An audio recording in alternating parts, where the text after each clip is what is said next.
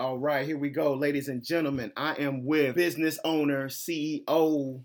She goes by the name of Robin Riddick. You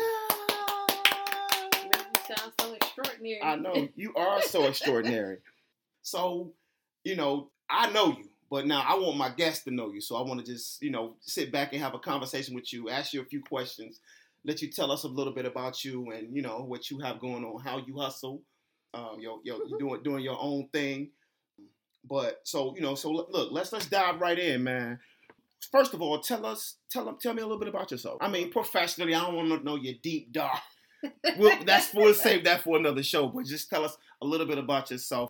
I am Robin Riddick. I am a hairstylist and colorist. Um, I am located at the Salon Lofts in Beachwood, Ohio. I have been a stylist professionally for the last six years.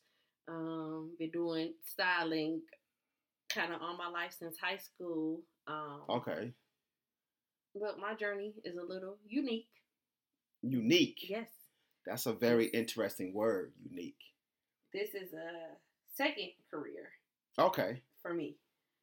So Okay. What? What? That's that's dope. Take us back to the first career and and tell us a little bit about that. I was and still am. I still maintain my license, but I was a master level social worker, licensed social worker, Okay. and I was in the field for about five or six years before I transitioned back into the beauty industry. Okay.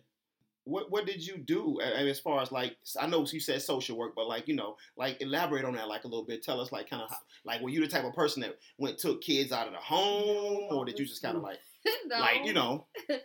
I wasn't what they call a kid snatcher. Oh, uh, right. in air quotes. Uh, no, I didn't do that. Um, I worked with adults with mental illness. oh wow. I worked with the perinatal population um, at one point, hmm and I worked with truant and unruly children.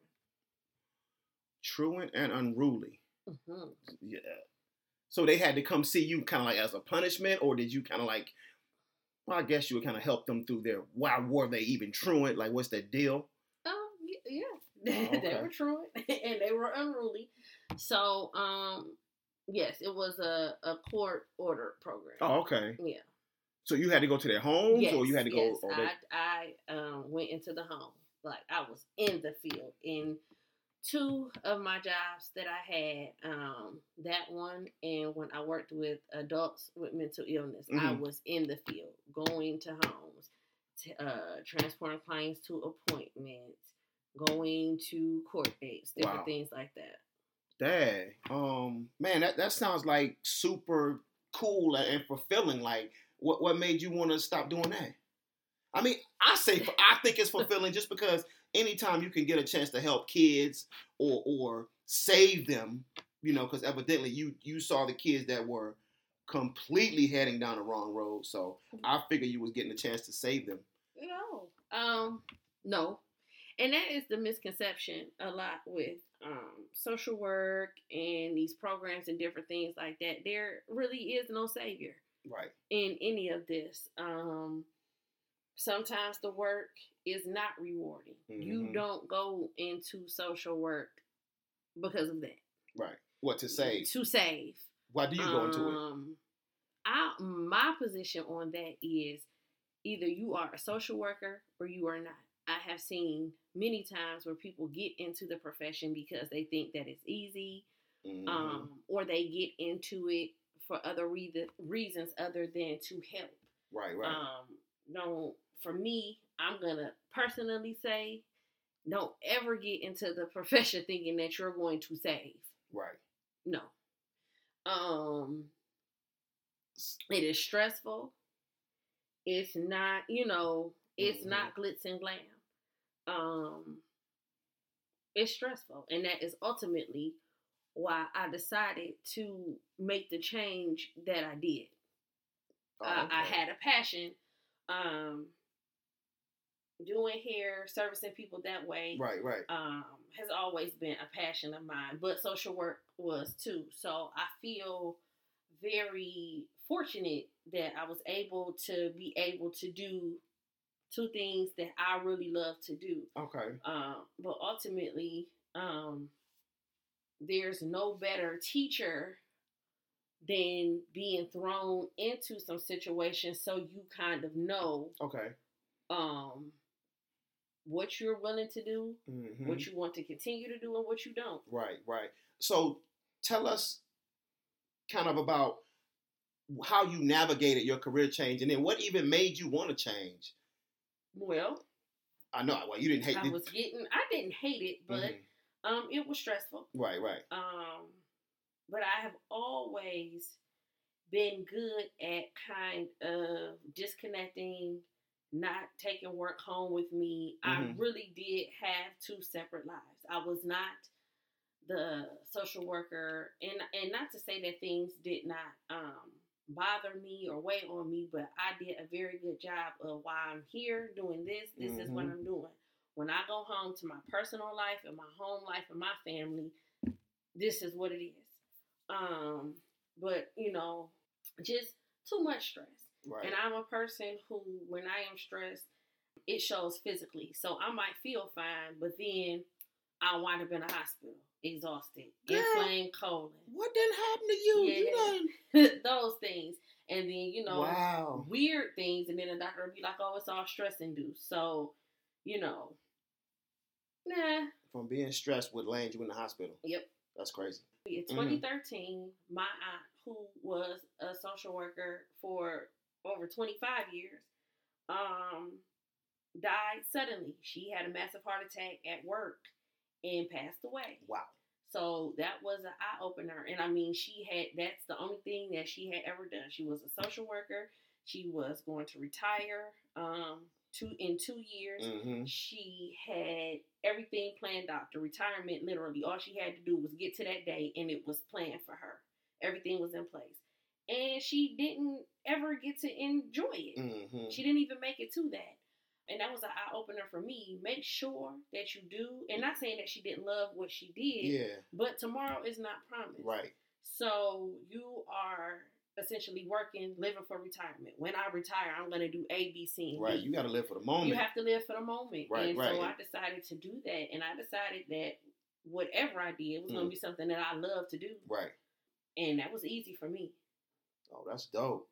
So, like, were you like the kid on the block doing hair, like you know, Like, doing your school- friend's hair, yeah, like in high school, I was. I, I was. My mom allowed me to do hair out of my bedroom. really? How how old? Ooh, 15, 16. In high, in, in high school. Getting paid for it, or just like you just do your friends? My friends. I mean, Yeah, they yeah. slide me ten dollars for you know Right, right, whatever. right. I wasn't, you know, I didn't have an enterprise. It was. right, It, was, it wasn't like what you hear now Right. or what you see now. Like I have friends who have daughters, like they setting up shop. These babies making their money. Right. It wasn't that, Right, right. but you know, um, enough to get my feet wet. I had my few little friends that would regularly come through. I would do my hair. I would do my aunt's hair. I would do my grandmother's hair. So that's kind of um, how I got started.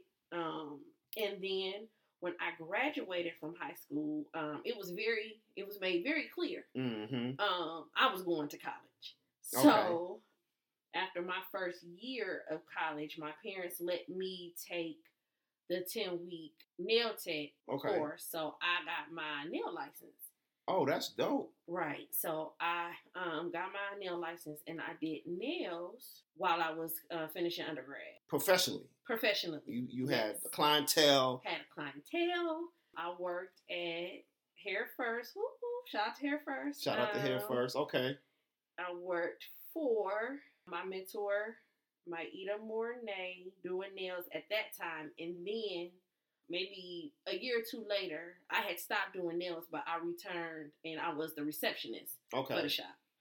So always had a toe in, foot in, hand in, In the, beauty, in it. industry. Yeah. Okay. Yeah, and then when I wasn't like doing nails or doing reception, I'm a, a lifetime client. Like That's it. I'm I'm in the shop every week, you know, getting my hair done and interacting with the ladies and everything like that. So it's been my life.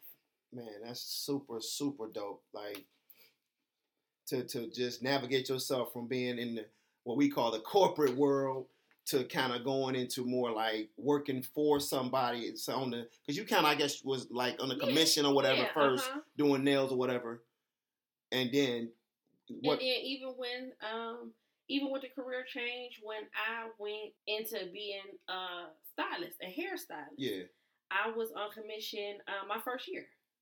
Okay. Yeah, before I branched out on my own and began to build my own business.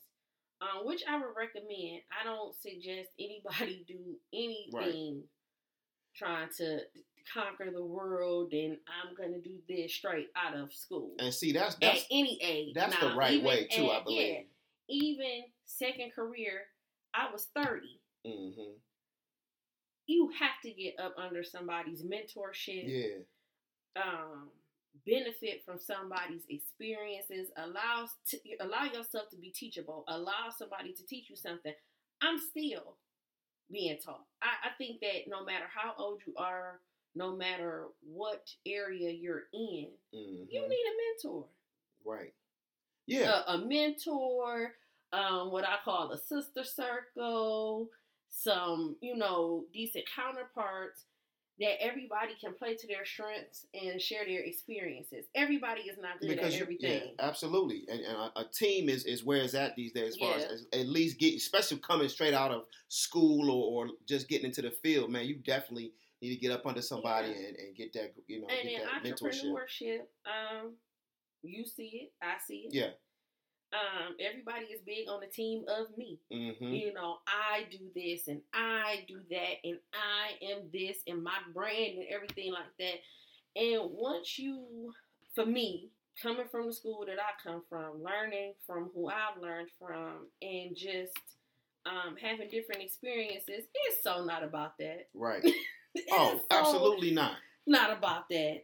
Um, about being in the forefront, being seen, and it, it's so not about that. hmm So Passion has to drive you to do whatever it is that you're doing. Money cannot be your only driving factor. oh, a- agreed. Having your name in lights cannot be your only driving factor. It's You- got- it has to be passion driven and to me something bigger than you. that that reason why. That, That, reason why this yeah. is so much bigger than oh yeah.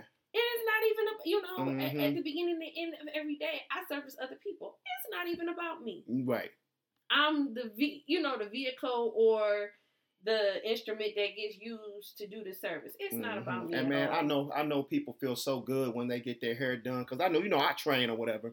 Um, but I know people feel good, man, because it it seemed like you the way you make people feel, money can't replace that. It cannot. You know what I mean? I always was like, man, I wish I could do this for free or the government or somebody paid me yeah. because people love how you make them feel, man. So yeah, I know. I, and, and it's and it is so similar to social work. hmm Um, just with it, sometimes the results are instant. hmm Sometimes they're not. Sometimes we're working toward a hair goal. We're Yeah, trying yeah, to yeah. restore the health of the hair, whatever. But you know, when you have a client cry in your presence because they thought, you know, their hair was so damaged and you were Mhm. able to make them feel beautiful, Yeah. or they come in with a heavy heart and you're able to share with them and, you know, talk to them. Nothing beats that. Nothing. I, I can I can imagine. I can definitely imagine. Um. So so what what is one thing that you love most about what you do? Okay, this is gonna sound so elementary. Nah, let's let's do it. that I get to do it. that you get to do I, it. that I get to do it. That's that's a prior dope dope dope answer though. Prior to doing this, it seemed impossible to do this because I had spent those years getting the the bachelor's degree, getting the master's degree, getting the social work licensure. because of other personal, you know, a personal area in my life. You know, my life kind of seemed kind of planned out. I was going from, you know, one stepping stone to the next, and it seemed like, you know, just one foot in front of the other. Yeah, yeah. I always aspired to be able to do this, Mhm. but places where I found my life and just working and in school and getting degrees, it never seemed possible. I never thought that I had the time to go turn my nail license into a full cosmetology license Right. to be even able to do hair or to be a salon owner Mhm. or anything. Always been a dream. Never, you know, saw it being possible in the near future. And the one thing that, you know, was heartbreaking about my aunt passing, not only, you know, that was my aunt, she we were very close. Right.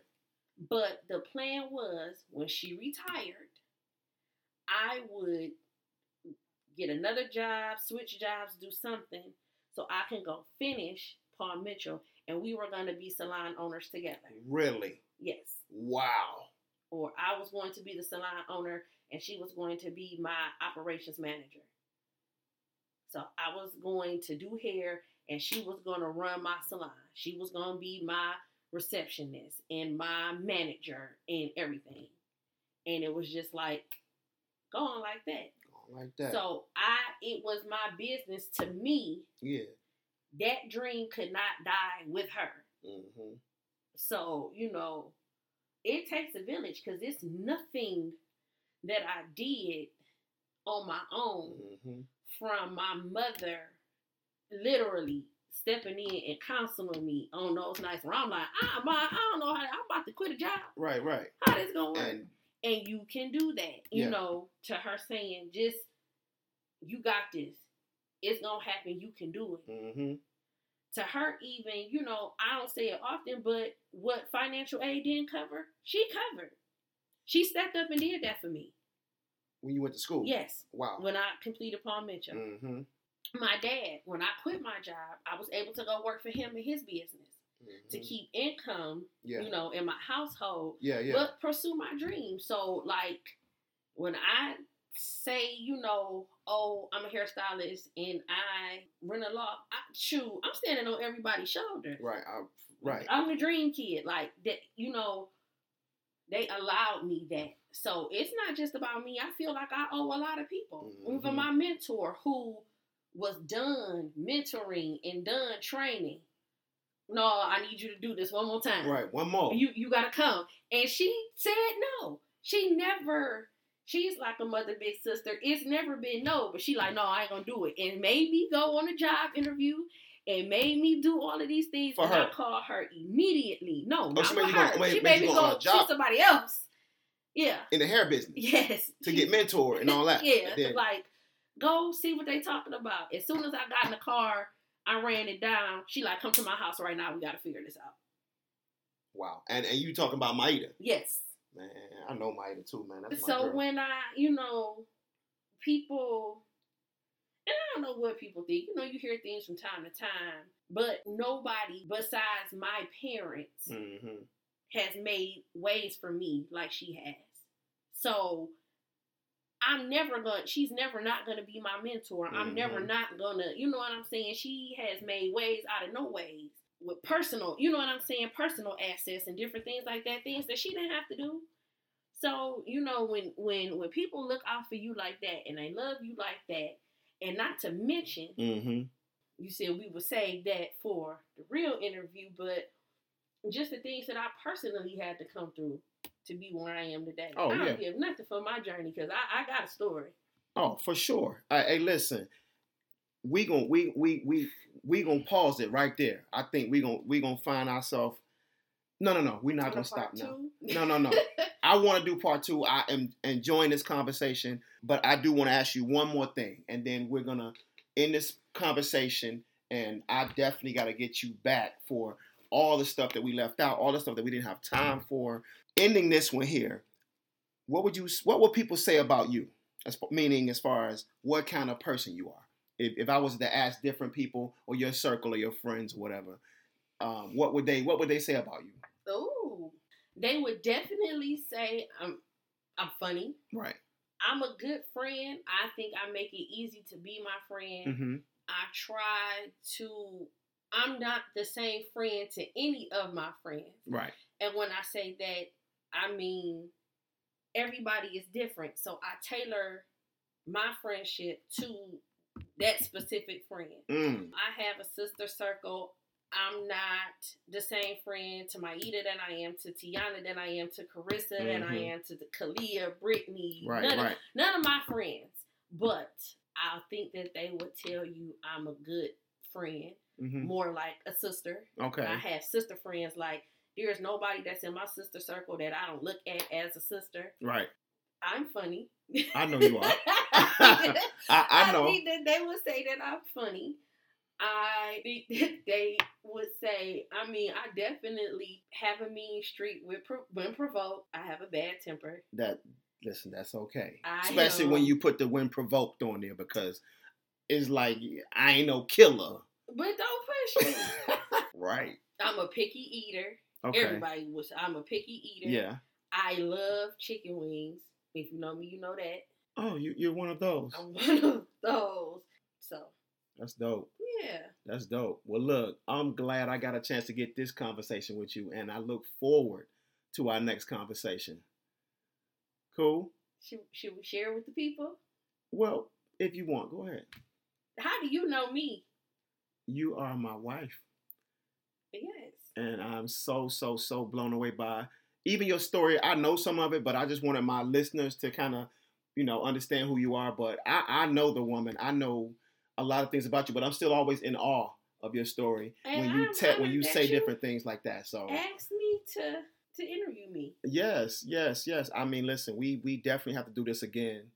And I mean, Soon, it's soon, soon. definitely a mutual respect, not just because we are husband and wife, but um, we are friends. And I Absolutely. respect you Absolutely. as a hustler and a motivator Yeah. as well. Yes. Yes. Yes. Yes. Yes. Okay. Well, thank you, Robin Riddick, and we will talk to you soon. My pleasure. Yeah.